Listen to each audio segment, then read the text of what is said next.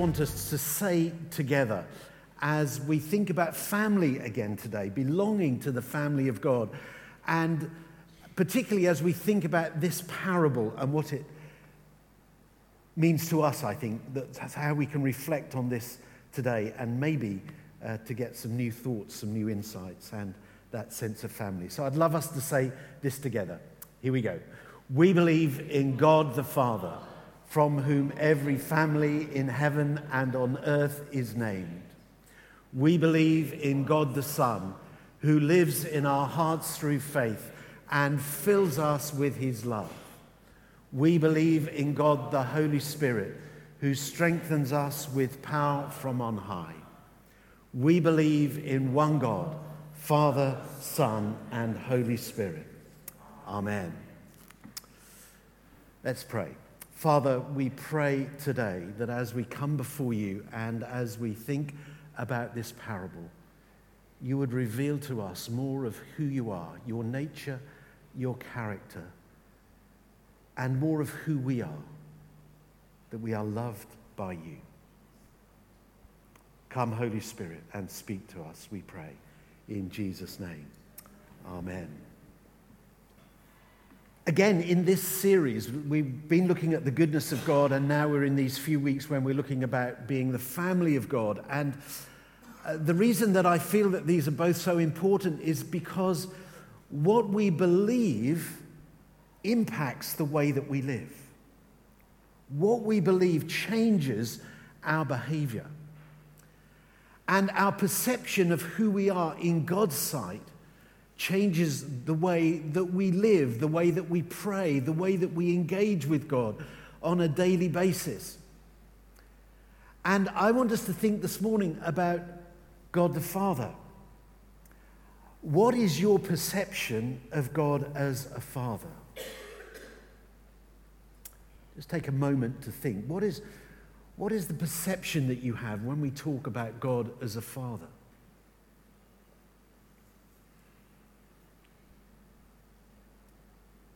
And therefore, what is the perception that we have when we think of ourselves as being children of God?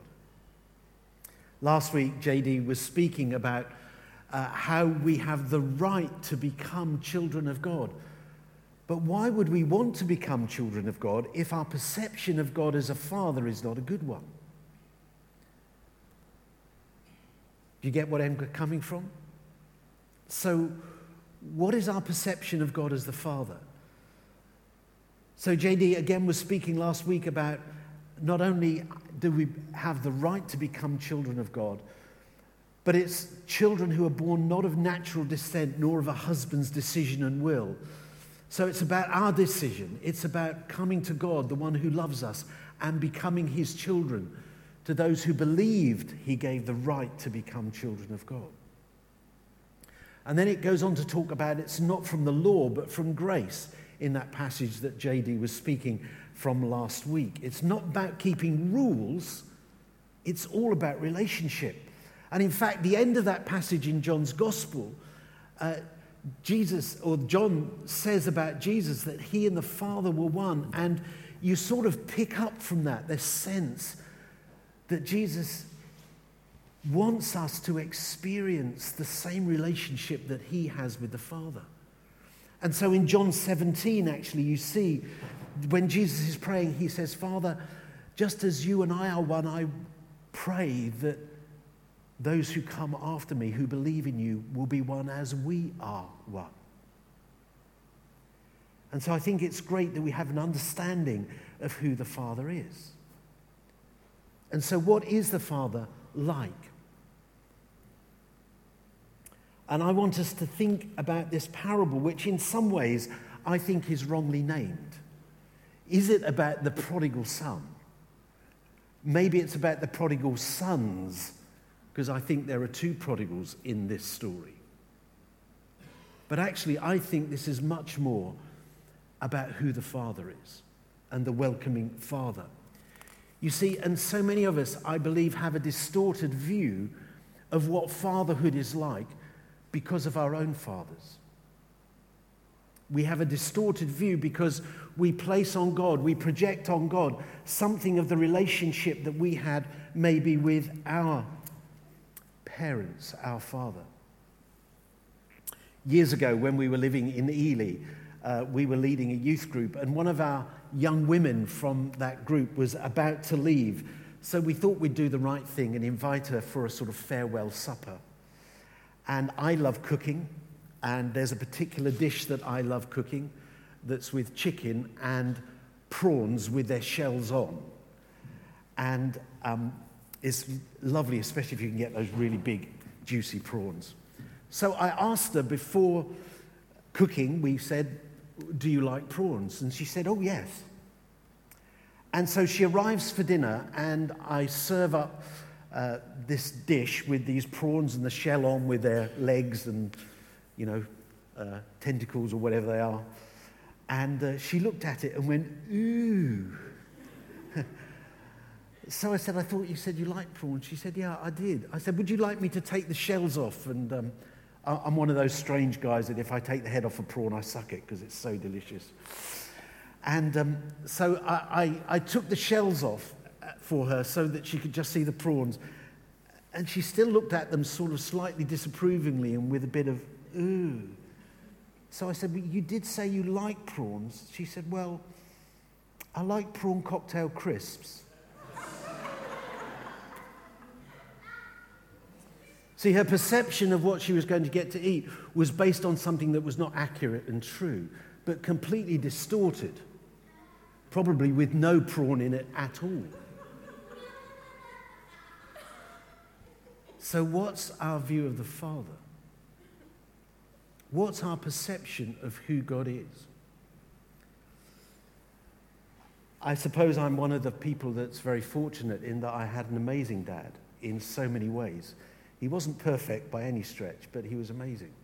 I was telling somebody here the other day that I remember I had to go to church three times on a Sunday. And I can remember going, especially in the evening, and sitting on dad's lap, and he would open his jacket, and I would snuggle in. And I hope you're not offended by this, but I can still remember very strongly that aroma of his armpit that there's something about that smell. It wasn't unpleasant, but it was a safe place.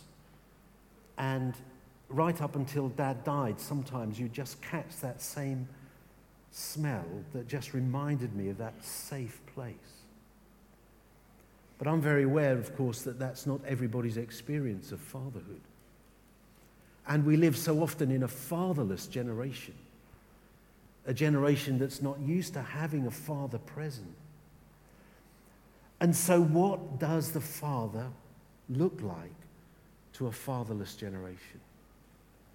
And I think Jesus told this parable so that we would get a picture of what the father is like.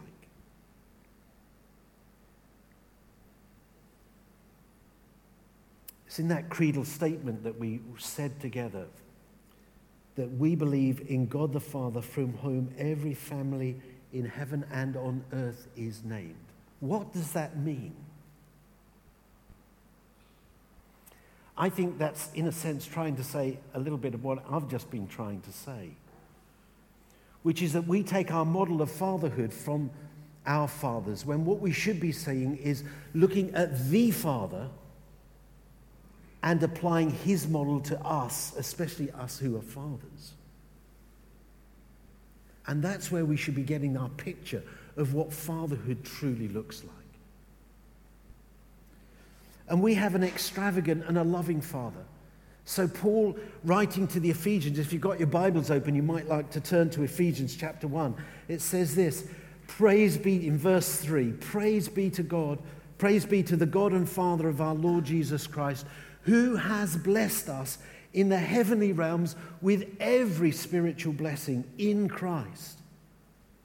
It goes on to say that he predestined us to be adopted as his sons through Jesus Christ in accordance to his pleasure and goodwill, to the praise of his glorious grace, which he has freely given us in the Christ, the one he loves. In him we have redemption through his blood, the forgiveness of sins, in accordance with the riches of God's grace that he lavished on us with all wisdom and understanding. And in the epistle to John, John says this See what great love the Father has lavished on us that we should be children of God. And I think this is the picture that we see in this parable that Jesus tells. You know the story. We've heard it so beautifully read. The son says to the father, I think we sometimes lose the impact of what the son said in the phraseology that we read our Bibles in. Daddy, please, can I have some money now? Actually, it's Dad, I wish you were dead, and I want my inheritance now. I want to deprive you of everything that you've got so that I can have it and go off and I can do sex, drugs, and rock and roll. And he tells his father, I wish you were dead, and I want what's coming to me, and I want it now and he leaves his father. He realizes that while he's got money, he's got friends. But as soon as money runs out, he realizes that actually money is worth nothing. And that real relationship is the key to happiness and a joy filled life.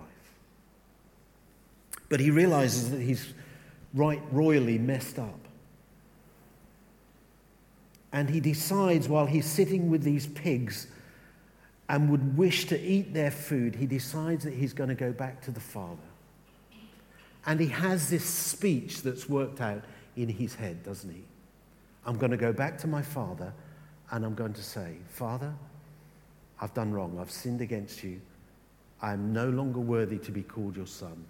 Make me as one of your hired servants. And so he goes back to his father. And as he meets his father, the father says, What the heck are you doing here? Who on earth do you think you are? You're smelly, you're filthy. You've taken all my money, you've left me, I don't want anything else to do with you. Clear off. The father doesn't even say, oh, Well, I'll welcome you back, but please go and have a bath first. What I love about this story is it demonstrates what the Father is truly like. See, the Father is watching.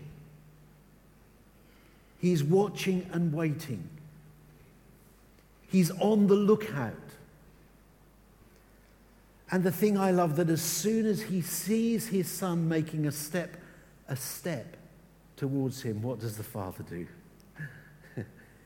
he runs to meet him. He runs to meet him.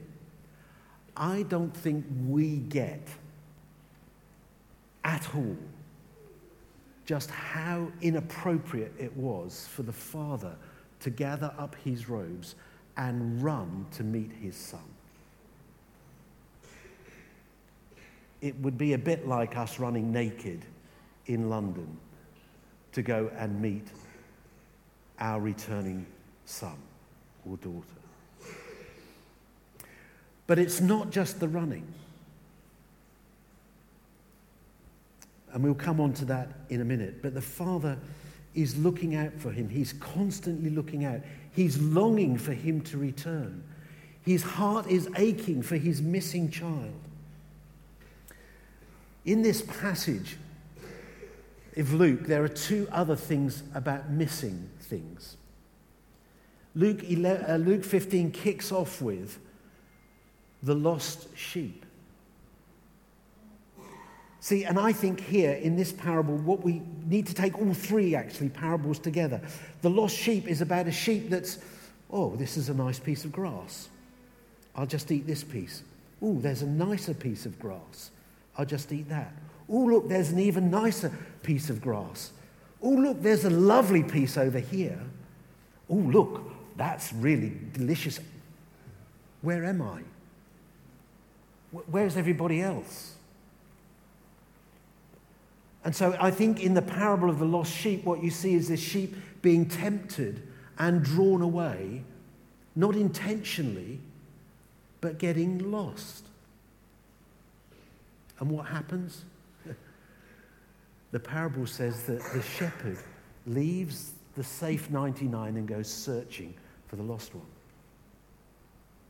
So maybe today you feel like you've wandered away from God.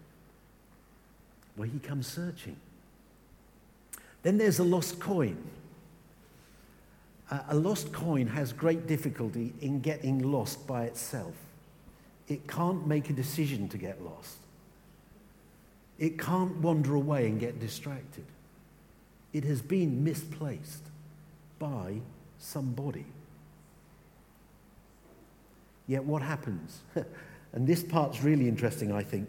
In this parable, who comes searching for the coin that's lost? It's a woman. Do you know what that was saying to that culture that Jesus was speaking into? God is represented in that as a woman, searching the house and finding the lost coin. And here in this parable, we have the picture of the one who deliberately turns his back on God and walks away. If you've wandered off, if somebody has taken you out of communion with God and it's not your fault, or if you have wandered off, you get searched for. You get looked out for. You get found. And so, what happens as the father sees the son? He goes running to him. And it's not just this running to him. Let me read for you from a commentary. If a Jewish boy in the first century Palestine wastes his family inheritance amongst the Gentiles and dared, then dares to return home to the village uh, there's a, sorry, and dares to return home, the village performs what is called a kezazah. It's a ceremony. And in this ceremony, the village breaks a large pot in front of the boy, symbolically portraying and officially proclaiming the separation between the boy, the village, and his family. The father in Palestinian culture is expected to sit in the house, emotionally withdrawn, and wait to hear what the son has to say for himself. A patriarch would never run. Doing so would be highly undignified and contemptible. But in this parable, the father breaks the rules to get to the son before the pot is smashed and he's excluded forever. And what does he do when he gets to the son? The son starts to say, Father, I have sinned against you and am no longer worthy to be called your son. But the father cuts him off and says, Quick, bring a robe, bring a ring, and bring shoes.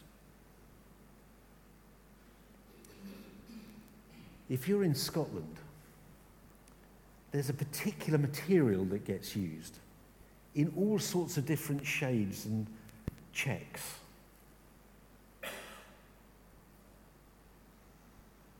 Tartan. And what was tartan for? It identifies the clan to which you belong. And again, in this time in Palestine, the robe would identify the family to whom you belong to.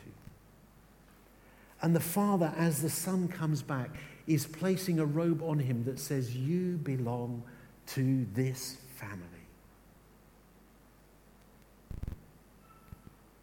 We are clothed in the robes of righteousness that identifies us as belonging to the family. And then he says, Bring a ring. The ring was used to transact business. It was the symbol that was often used as an imprint. It was the symbol that if you were going to transact business on behalf of the family, you needed the family identification ring to conduct the business. And the father says to the son, Not only do you belong to me, but you have authority to conduct business on my behalf. The business that I gave up to give you your inheritance, you now have permission to be involved in that again, and I trust you with it. And then he says, Bring shoes for his feet. Servants didn't wear shoes. The father is saying, I'm not making you one of my servants. You're my son. And so he welcomes him back with the family identity, with the ring of authority, the shoes of dignity. And then he says, Let's have a party. Let's have a party. Let's celebrate because you're my son that was lost and is found. You were dead, but now you're alive.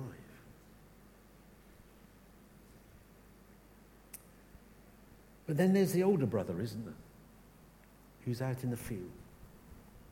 And what's the older brother doing? He's working diligently. He's obeying the rules. He's doing everything by the book. Yet actually, his relationship with the Father is just as distant as the son who went away. And when the son comes home, what does he say? Who the heck do you think this is coming back and wanting to be part of the family here? I'm not joining in the party.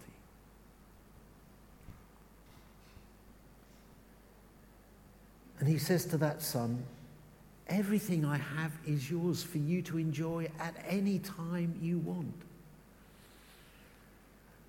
And I think that's often such a big challenge to those of us who have been in church life for years. Do we get upset when new people come to faith and trust in Jesus Christ and we see new people coming into church and sitting in our seats? Do we rejoice when there are people who don't fit what our model of church looks like and they bring something different? Or do we celebrate with them that actually these are children who are lost but now are found?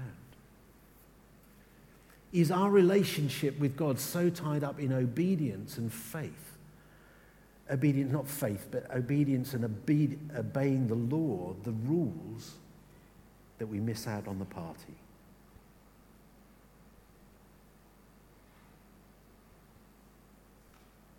We have a welcoming Father with open arms. He wants to embrace us, encourage us, to love us, to lavish His love upon us. He wants to welcome us with open arms.